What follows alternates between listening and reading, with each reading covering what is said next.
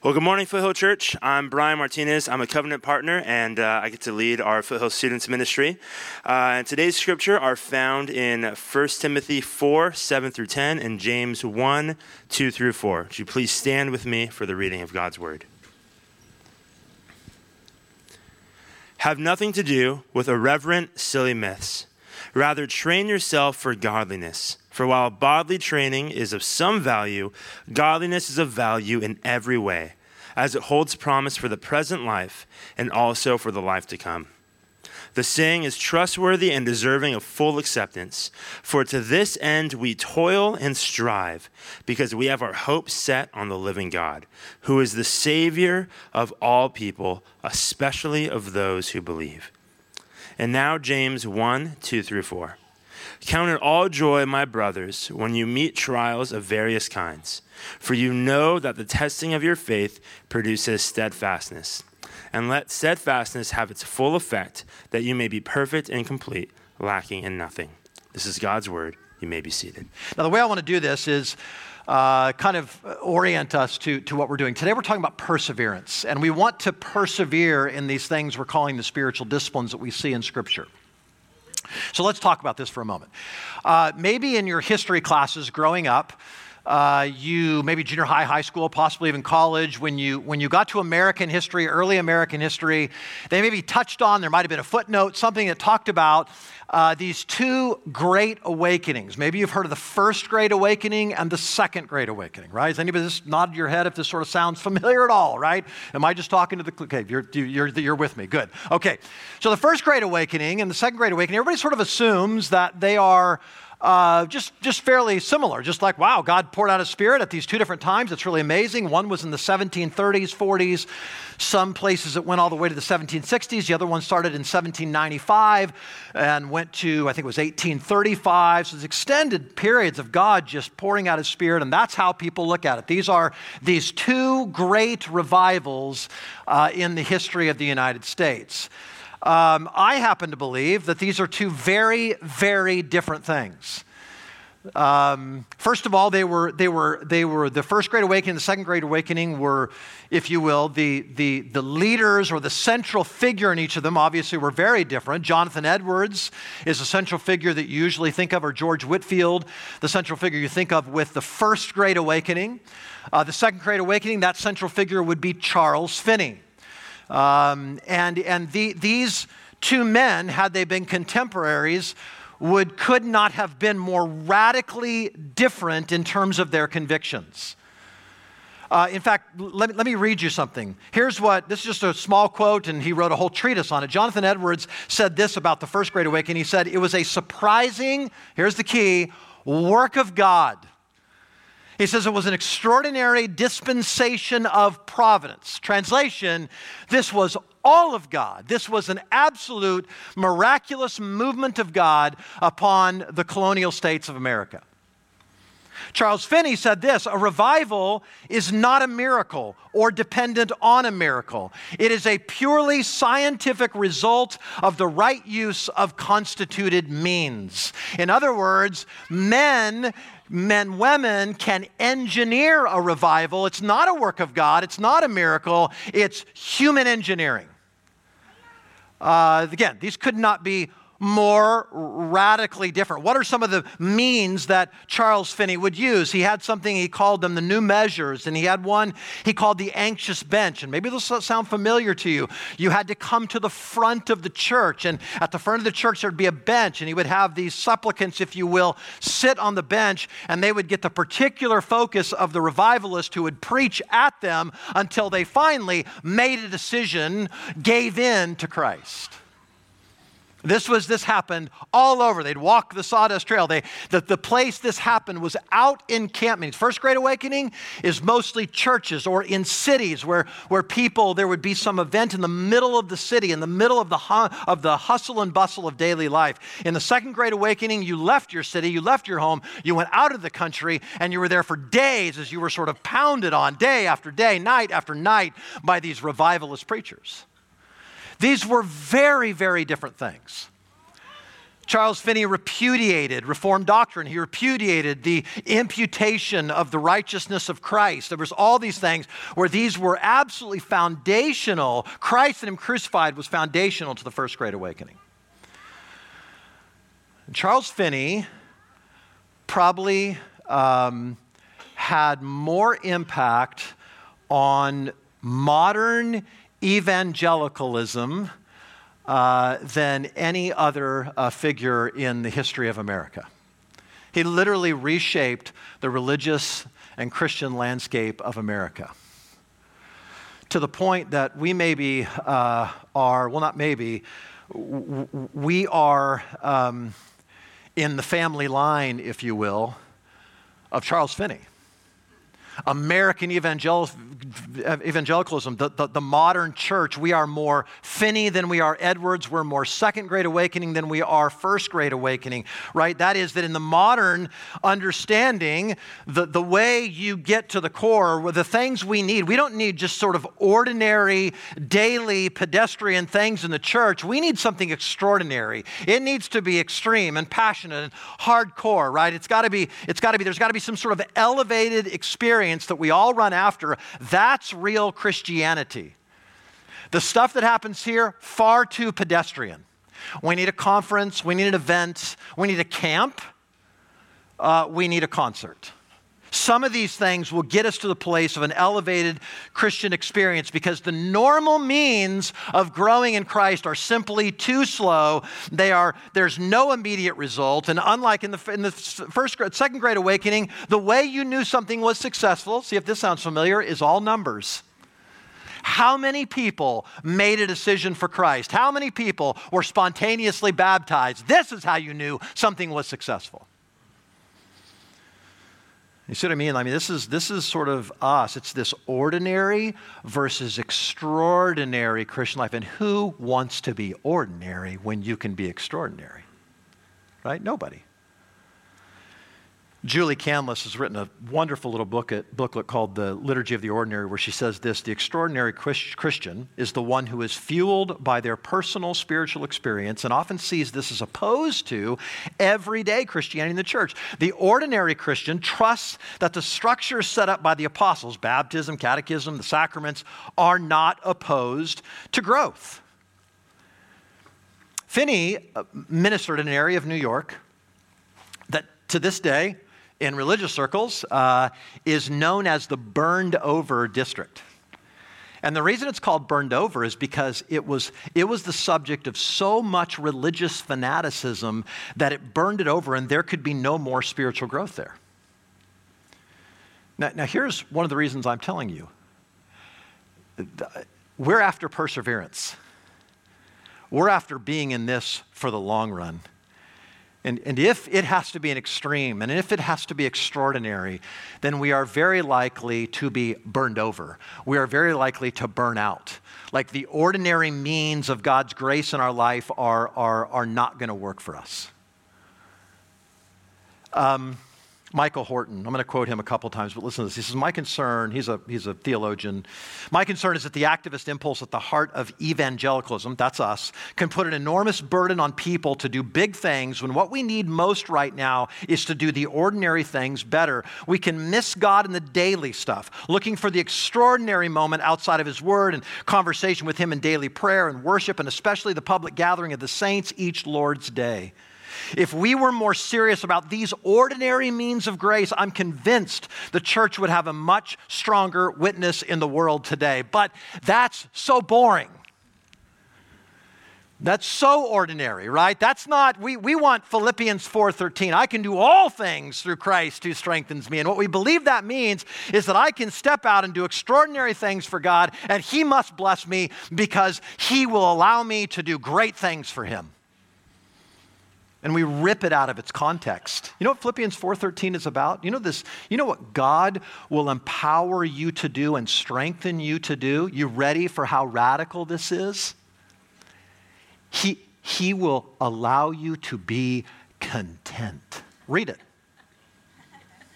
It's all about contentment. I can be, I can do all things, including be content through the Christ who strengthens me. Do you know anybody whose life verse um, is, is uh, 1 Thessalonians 4.11? Okay, what's that? Here it is. Aspire to live quietly, to mind your own affairs, to work with your hands as we there. That's your aspiration. Aspire to live quietly, he says to the Thessalonians. And that's so boring. That's just far too ordinary. Who, who wants to live this kind of life when I can Instagram my meals and live with just incredible people? Who, who, who wants to live with people? You know, who are raising children and paying mortgages and going to school and trying to work from nine to five every single day. That just doesn't seem at all like what I want to be about. So listen, here's Michael Horton one more time. It's more fun to be a part of movements than churches because we can express our own individuality, pick our favorite leaders, and be swept off our feet at conferences or concerts. We can be anonymous. It's way more fun. It's far more pedestrian to do this thing right here. See, for Finney, real Christianity was I got to take you away from your home, get you out in the country, and barrage you with preaching until you're exhausted and you finally give in. For the first great awakening, he was like, no, this happens right where we live. And God needs to revive our hearts right here. Okay, so Chris, I thought we were talking about spiritual disciplines. I don't know what this has to do with anything. It has everything to do with it. And here's why. Because if, if we buy into this idea that, that, that, that, that the spiritual disciplines are really the extraordinary thing, or we buy into the idea that we, we have to do these extraordinary things and these feel too pedestrian, then, then, then again, we'll, we'll burn out. We, we, won't, we won't, there will be no staying power to, to these things in our lives, right? If, if, if it has to be mountaintop experiences and, and these, these extraordinary moments, then, then we will not stay as part of this. If we see them as this is only for people who are ascetics or, you know, sort of religious monks or super spiritual, they'll never make their way into our life for most of us right? Rather, we have to see them. If I'm going to persevere in these disciplines and in the Christian life, I have to not see them as graduate level Christianity. These are part of daily living, these are part of normal rhythms. These are things God has called us to persevere in. See, what the spiritual disciplines, if we're thinking of them rightly, I hope what you haven't heard is wow, listen how radical and extraordinary. Well, I think in some ways you, you will be just by being an ordinary Christian. Um, but it takes Christ and Christianity from a conceptual level, right, where most of us are comfortable having Him, and push it all the way down into daily living. That, that's really what we want to see. We want to see how these things are, are part of the discipline of Christian life, even on days when it's difficult, right? Because it's hard, and we'll see that in a moment. The, the spiritual disciplines are difficult, but as we said on day one, anything worth doing is difficult. And any discipline means that we do it even when it's at its most difficult. Right? We don't give up on parenting. We don't drop out of school. We don't just quit jobs because they get too hard. The things worth pursuing, we do because they're worth pursuing. We're saying we'll do these even when they're difficult. So here's what I want to do I just want to give you a few reminders. I want to answer a few objections, and then I'm going to leave you with a few indispensable truths when it comes to the spiritual disciplines. All right? So, so let's start with a, a few reminders. These are just things that I think we've said in one way, shape, or form over the course of this. Okay? The first reminder I want to leave you with is this there is no godliness apart from the spiritual disciplines. Okay, that's just, there's just not. In other words, what I mean by that is you cannot be passive. You cannot just sort of hope godliness will happen. Paul says to Timothy, train Timothy. Training is, is, a, is a word that's like, man, it, it, it takes work and it takes effort and it takes discipline. Discipline yourself, Timothy, for the sake of godliness. And so you, you cannot grow by just being passive. You're going to have to be proactive. And the spiritual disciplines are you saying, I'm going to be proactive in my, in my Christian life. Now, we've gone through what 12 13 different spiritual disciplines. We could say perseverance is a spiritual discipline sort of encompasses all of them. Here's what i don't expect that you will be able to do all of them all the time. Of course not. I don't. None of us will. What we ought to do is find room for them. What we ought to be doing is where do these i want to grow in godliness. I want to look more and act more and think more like jesus.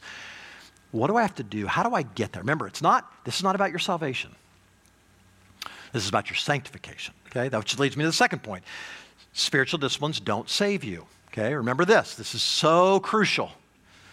You could practice them perfectly and still not be a Christian.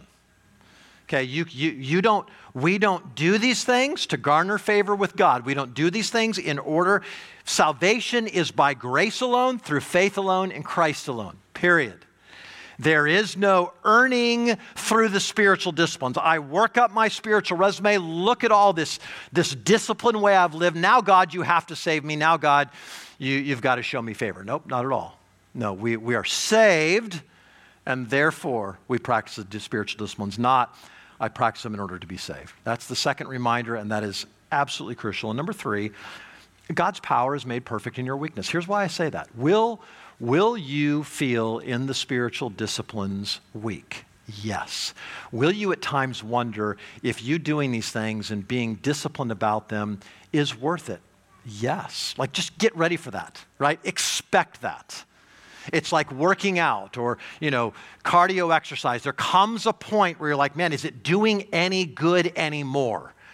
Why don't I feel progress? Listen, that is the Christian life, man. There are days when you feel like, man, God, you're so gracious, and I sent you, and I feel the warmth of you being with me. And there are days it just feels like drip, drip, drip, and I feel so weak. Here's what I want to encourage you to do. When you feel weak in pursuing the spiritual, when you feel weak in your Christian life, rejoice, brother and sister. In some ways, go, okay, here's an opportunity for me to understand how dependent I am upon God and lean into that dependence. It's like Paul saying, man, three times I pleaded with God, take this thing away from me. And he said, no, Paul, no, Paul, my grace is sufficient for you, for my power is made perfect in your weakness, Paul. What's true for Paul is true for you and me. God's power is made perfect in your weakness. Your weakness is not a sign that the spiritual disciplines are failing. In fact, they might be a sign that the spiritual disciplines are at work in you. God's power is made perfect. Okay, that's, that's the three reminders. Now, now, now, let me give you, let me answer a few objections. In other words, what I, what I want to do is some of you may leave here and go, okay, we've heard all these spiritual disciplines, but no, I can't do them. And here's some reasons either why I can't or why I won't. Number one is I'm just too busy. Do you know anybody who would say, I'm not busy? right? Retired people will say, I'm busy, right? Everybody will say, I don't know a person who says, I'm not busy. Like I'd say 99% of you in this room, man, how was your week? Busy, right? That's usually, it's like, like our little uh, response because, because we are. Okay, now here's why I tell you that. Not just make fun of the fact that you think you're busy, but you're really not. No, to go, let's just admit it. We're all busy. And if I wait for some magic moment in my life when I'm not busy, I won't do anything that's important. What I've got to do is figure out a way to pull these things into a busy life. Jean Fleming, she's an author, and I love this. She, she, she wrote, she's a busy wife and mother and all that, and she says this I find myself thinking, when life settles down, I'll blank. What? But I should have learned by now that life never settles down for long. Whatever I want to accomplish, I must do with life unsettled. That is really, really great advice. Right? That, that, that, is, that is where most of us live. Listen, listen, young people especially, hear me. Um, balance, this whole work life balance thing that everybody talks about out there, and you got to have balance, you got to have balance, that's a myth. Okay, it's not real. It's like a, it's like a, a pot of gold in the end of the rainbow that you're chasing after that you think you're going to find someday, and it just keeps getting more and more elusive, right? Now, I don't say that to discourage you. I say that because I think that's a really helpful thing to realistically look at life and say, I probably will have moments, seasons, maybe a month. There might be this gracious period of time where I think, wow, just everything's kind of just you know, working out and then boom, something hits you, right? Kid comes along, kid gets sick, something, happens. you know, there's all these things that throw our life out of balance. So stop thinking that the way you're going to do this is get your life into balance, then I'll start. No, you won't. Because you'll never get there, right? So, so what do you do? What do we do? We, we go every, anything important, just name whatever that is. It could be, it could be physical exercise right? It's, it's worth pursuing. I have to figure out how to bring that into my life right now in the midst of all the busyness, in the midst of the unbalance. So, can I tell you something I do? Um, and because uh, I'm not living a balanced life, right? Let me tell you just how this works. Is is I have to go and look at my calendar probably two to three times a year. Okay, I have yet to find a rhythm in my life that will last me until Jesus returns right? It just doesn't work that way. So, what I got to do is sit down and kind of go, okay, ha, ha, where does, I know there's some important things that have got to go into this schedule. How do I get them there?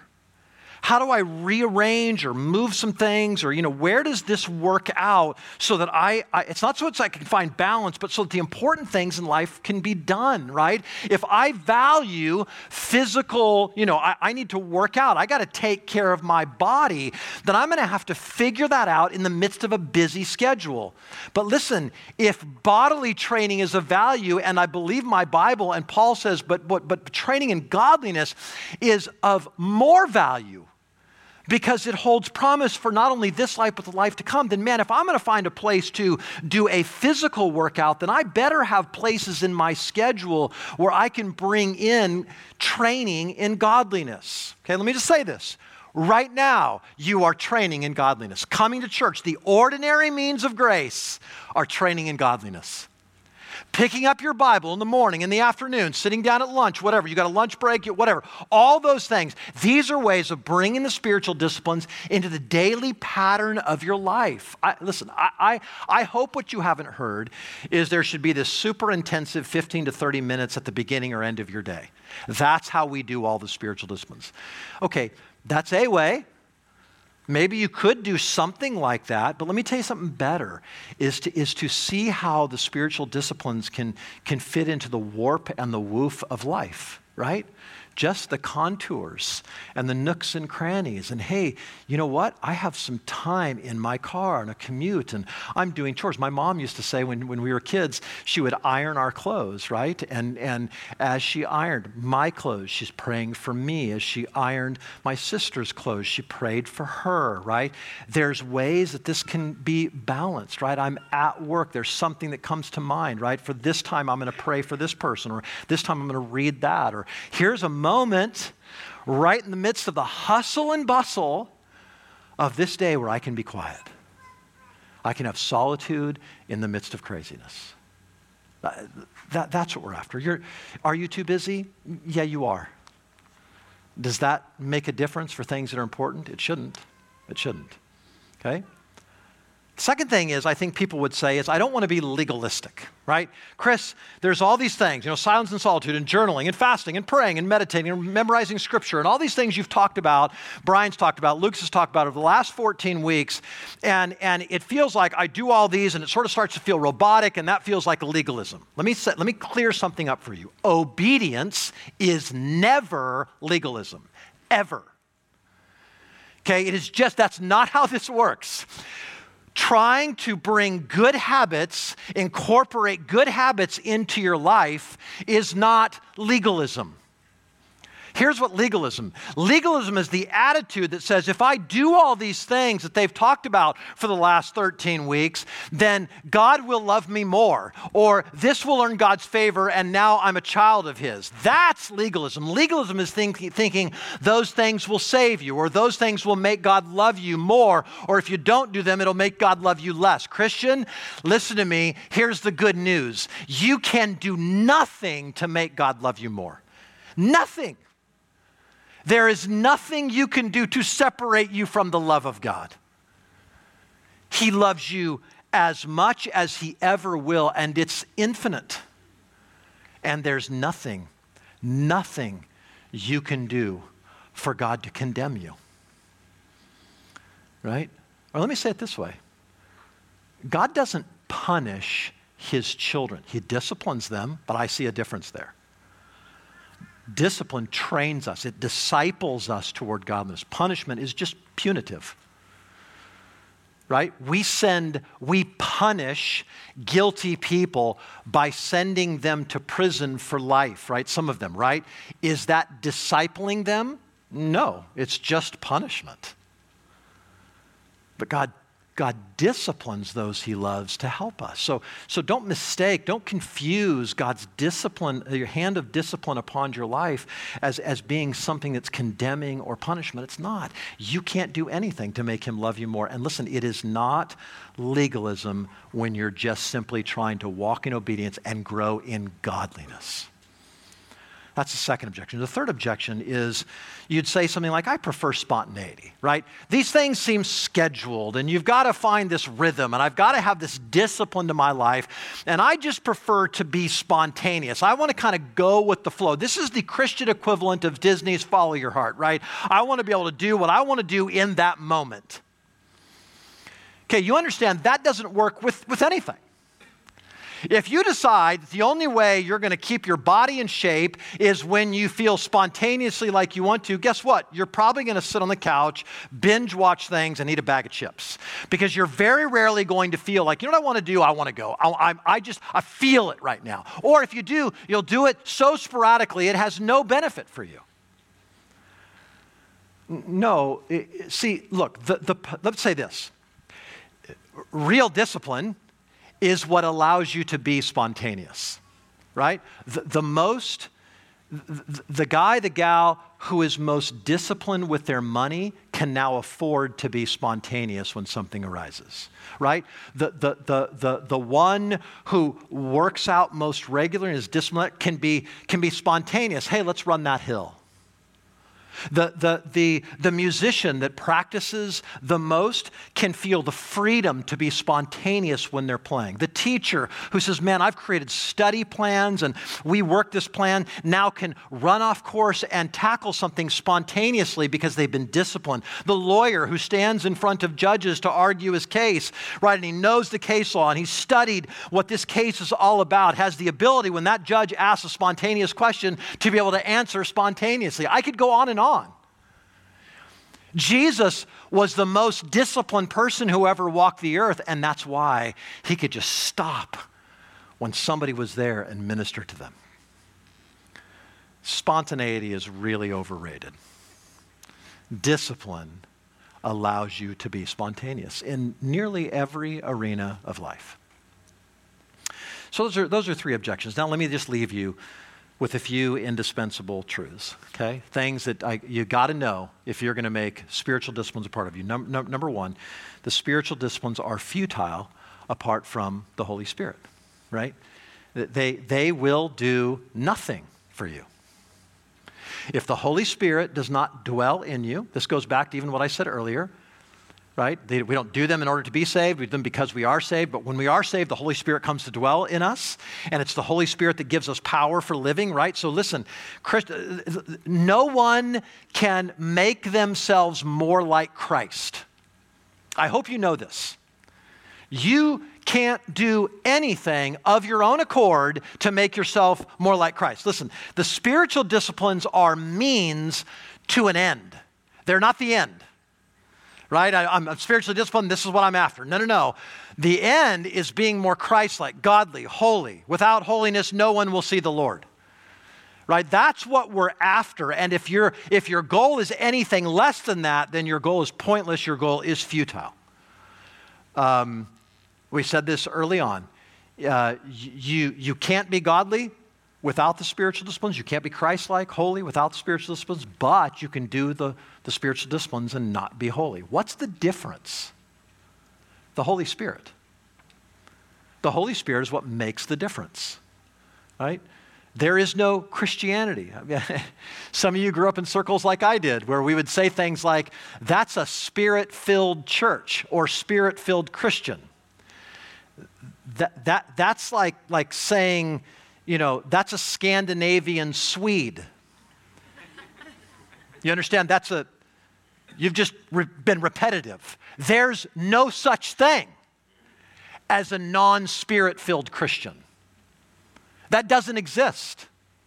We must have the Spirit or we're not Christian.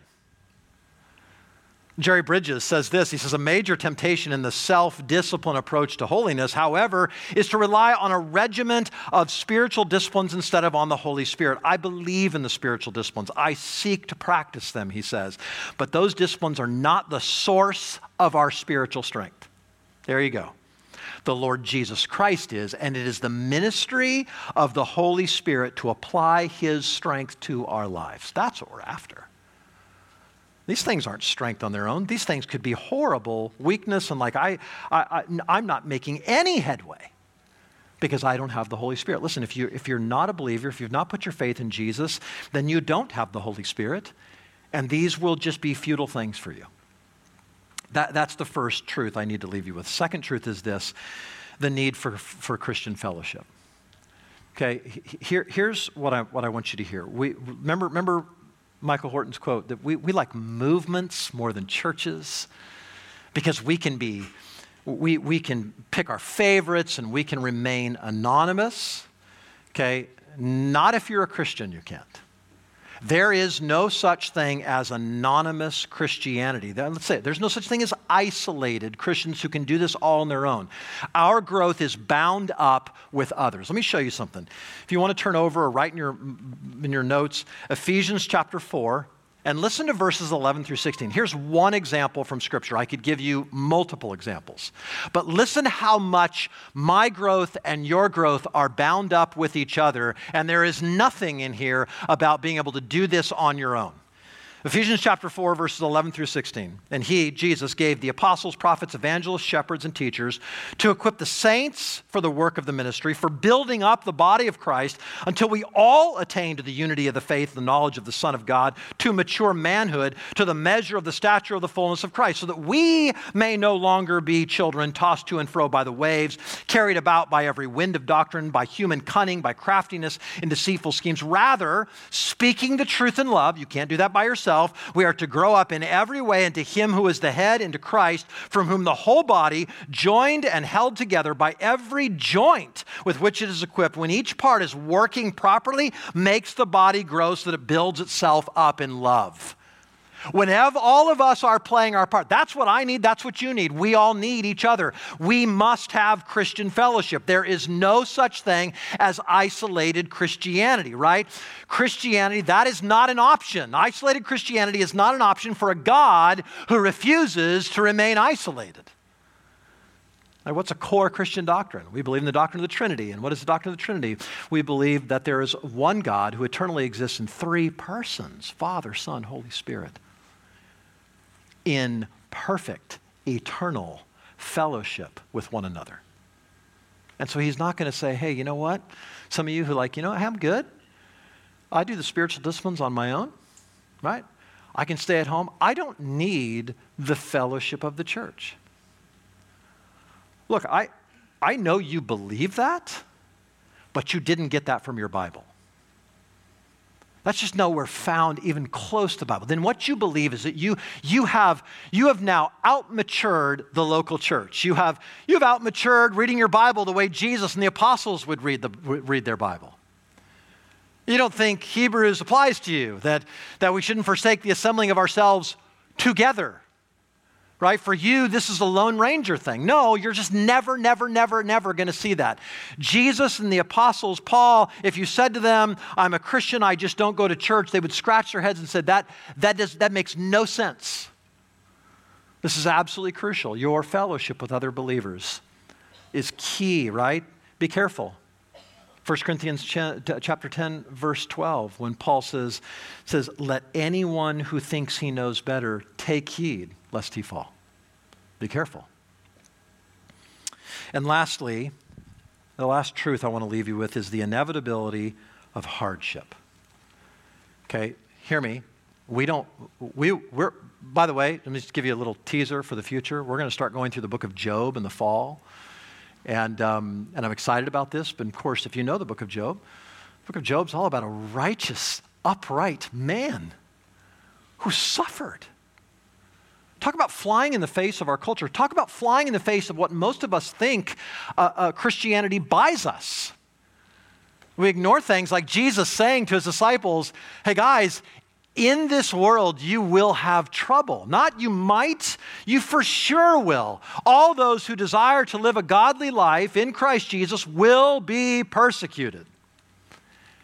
Like that is that is the lot of the Christian life and you practicing the spiritual disciplines won't prevent that. Now here's why I tell you that. I want you to have a realistic understanding, but I also don't want you to think that when those hardships come, if you happen to, you know, fail one day, oh God's punishing you. Please hear me. There's no condemnation, there's no punishment, right? The, the spiritual disciplines aren't going to prevent you from suffering. In fact, you may have noticed, uh, Brian read more of 1 Timothy chapter 4 this morning. We, we, the last 14 weeks, we've read verses uh, 7 and 8. Now we're going to read 9 and 10. This saying is trustworthy and, full, uh, and deserving of full acceptance. Look at what Paul says. For to this end we toil and strive, because we have our hope set on God.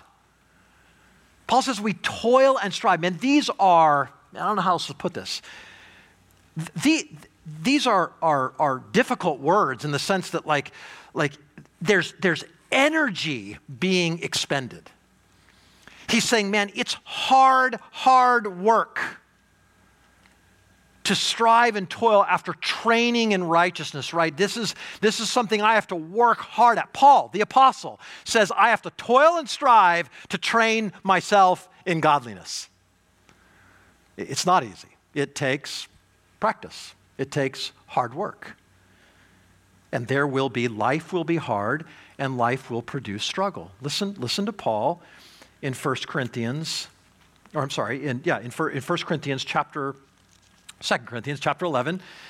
I'll just start reading at verse 25. Paul says this. He had actually said more in verses 23, but he says in 24, he says, Five times I received at the hands of the Jews the 40 lashes less one. Three times I was beaten with rods. Once I was stoned. Three times I was shipwrecked. A night and day I was adrift at sea on frequent journeys in danger from rivers, danger from robbers, danger from my own people, danger from Gentiles, danger in the city, danger in the wilderness, danger at sea, danger from false brothers, in toil and hardship, through many a sleepless night, in hunger and thirst, often without food, in cold exposure.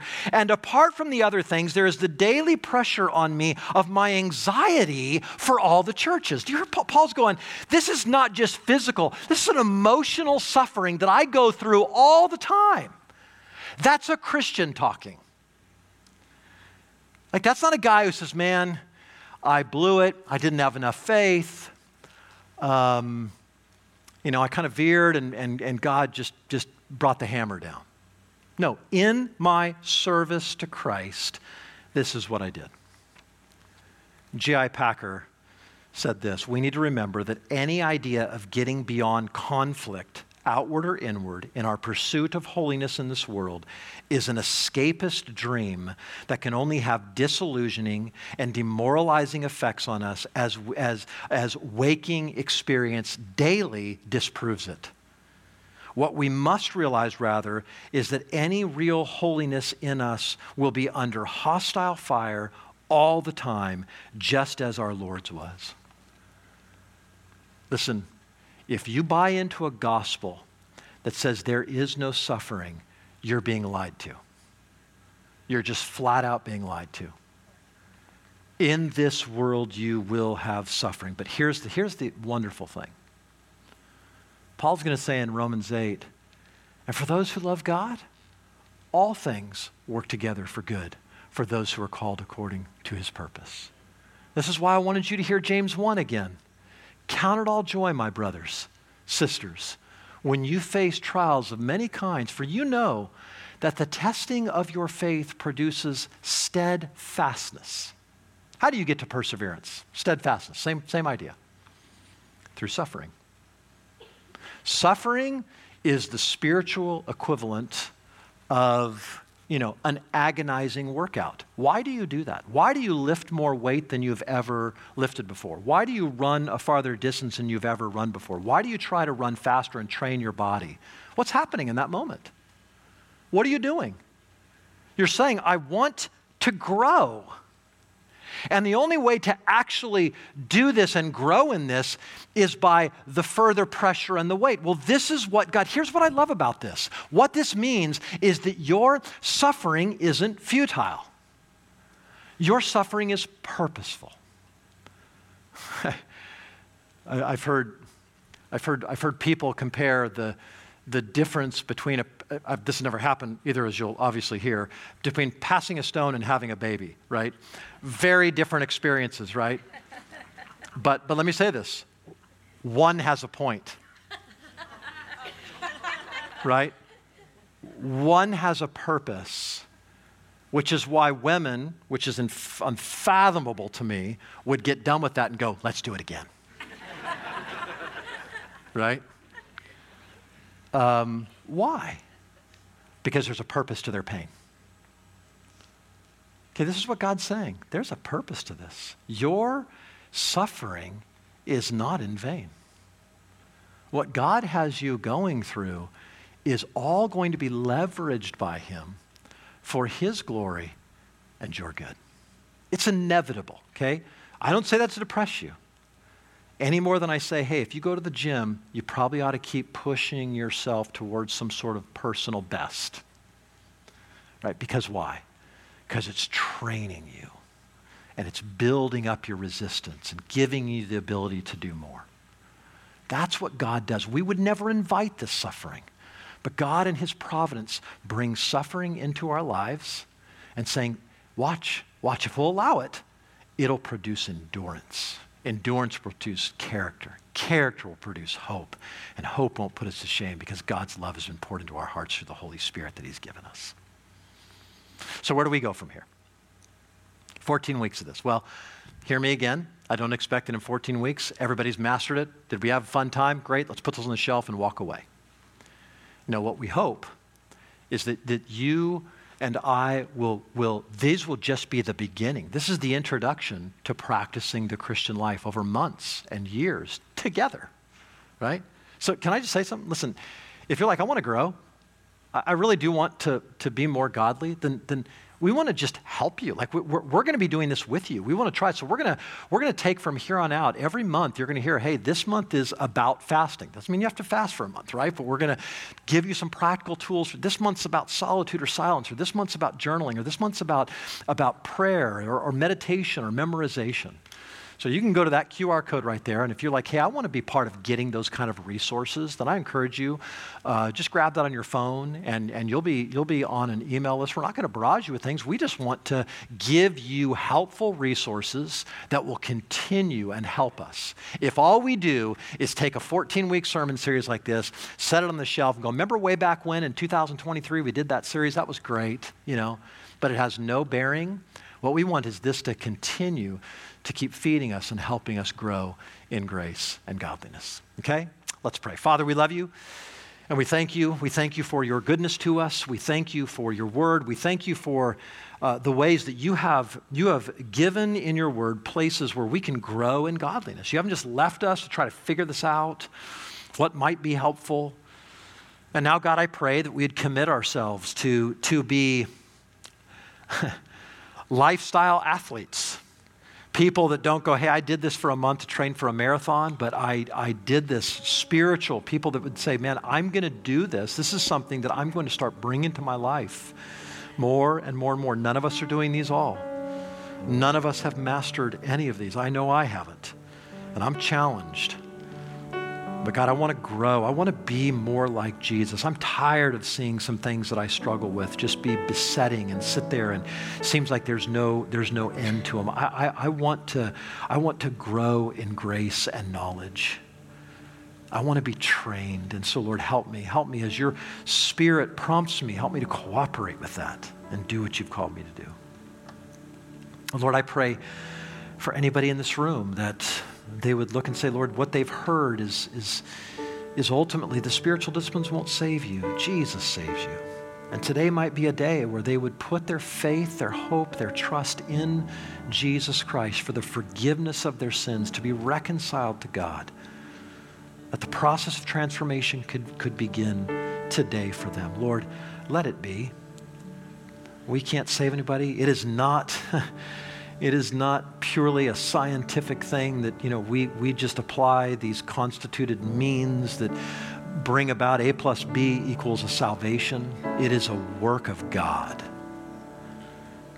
It's a miracle of grace. Lord, would you do that miracle this morning in only the way that you can? Draw people to a crucified Messiah who died for their put sin in their place, rose for their justification, that they could be declared legally righteous before God. Do that, I pray, O oh God. And we ask this in Jesus' name. Amen. Amen.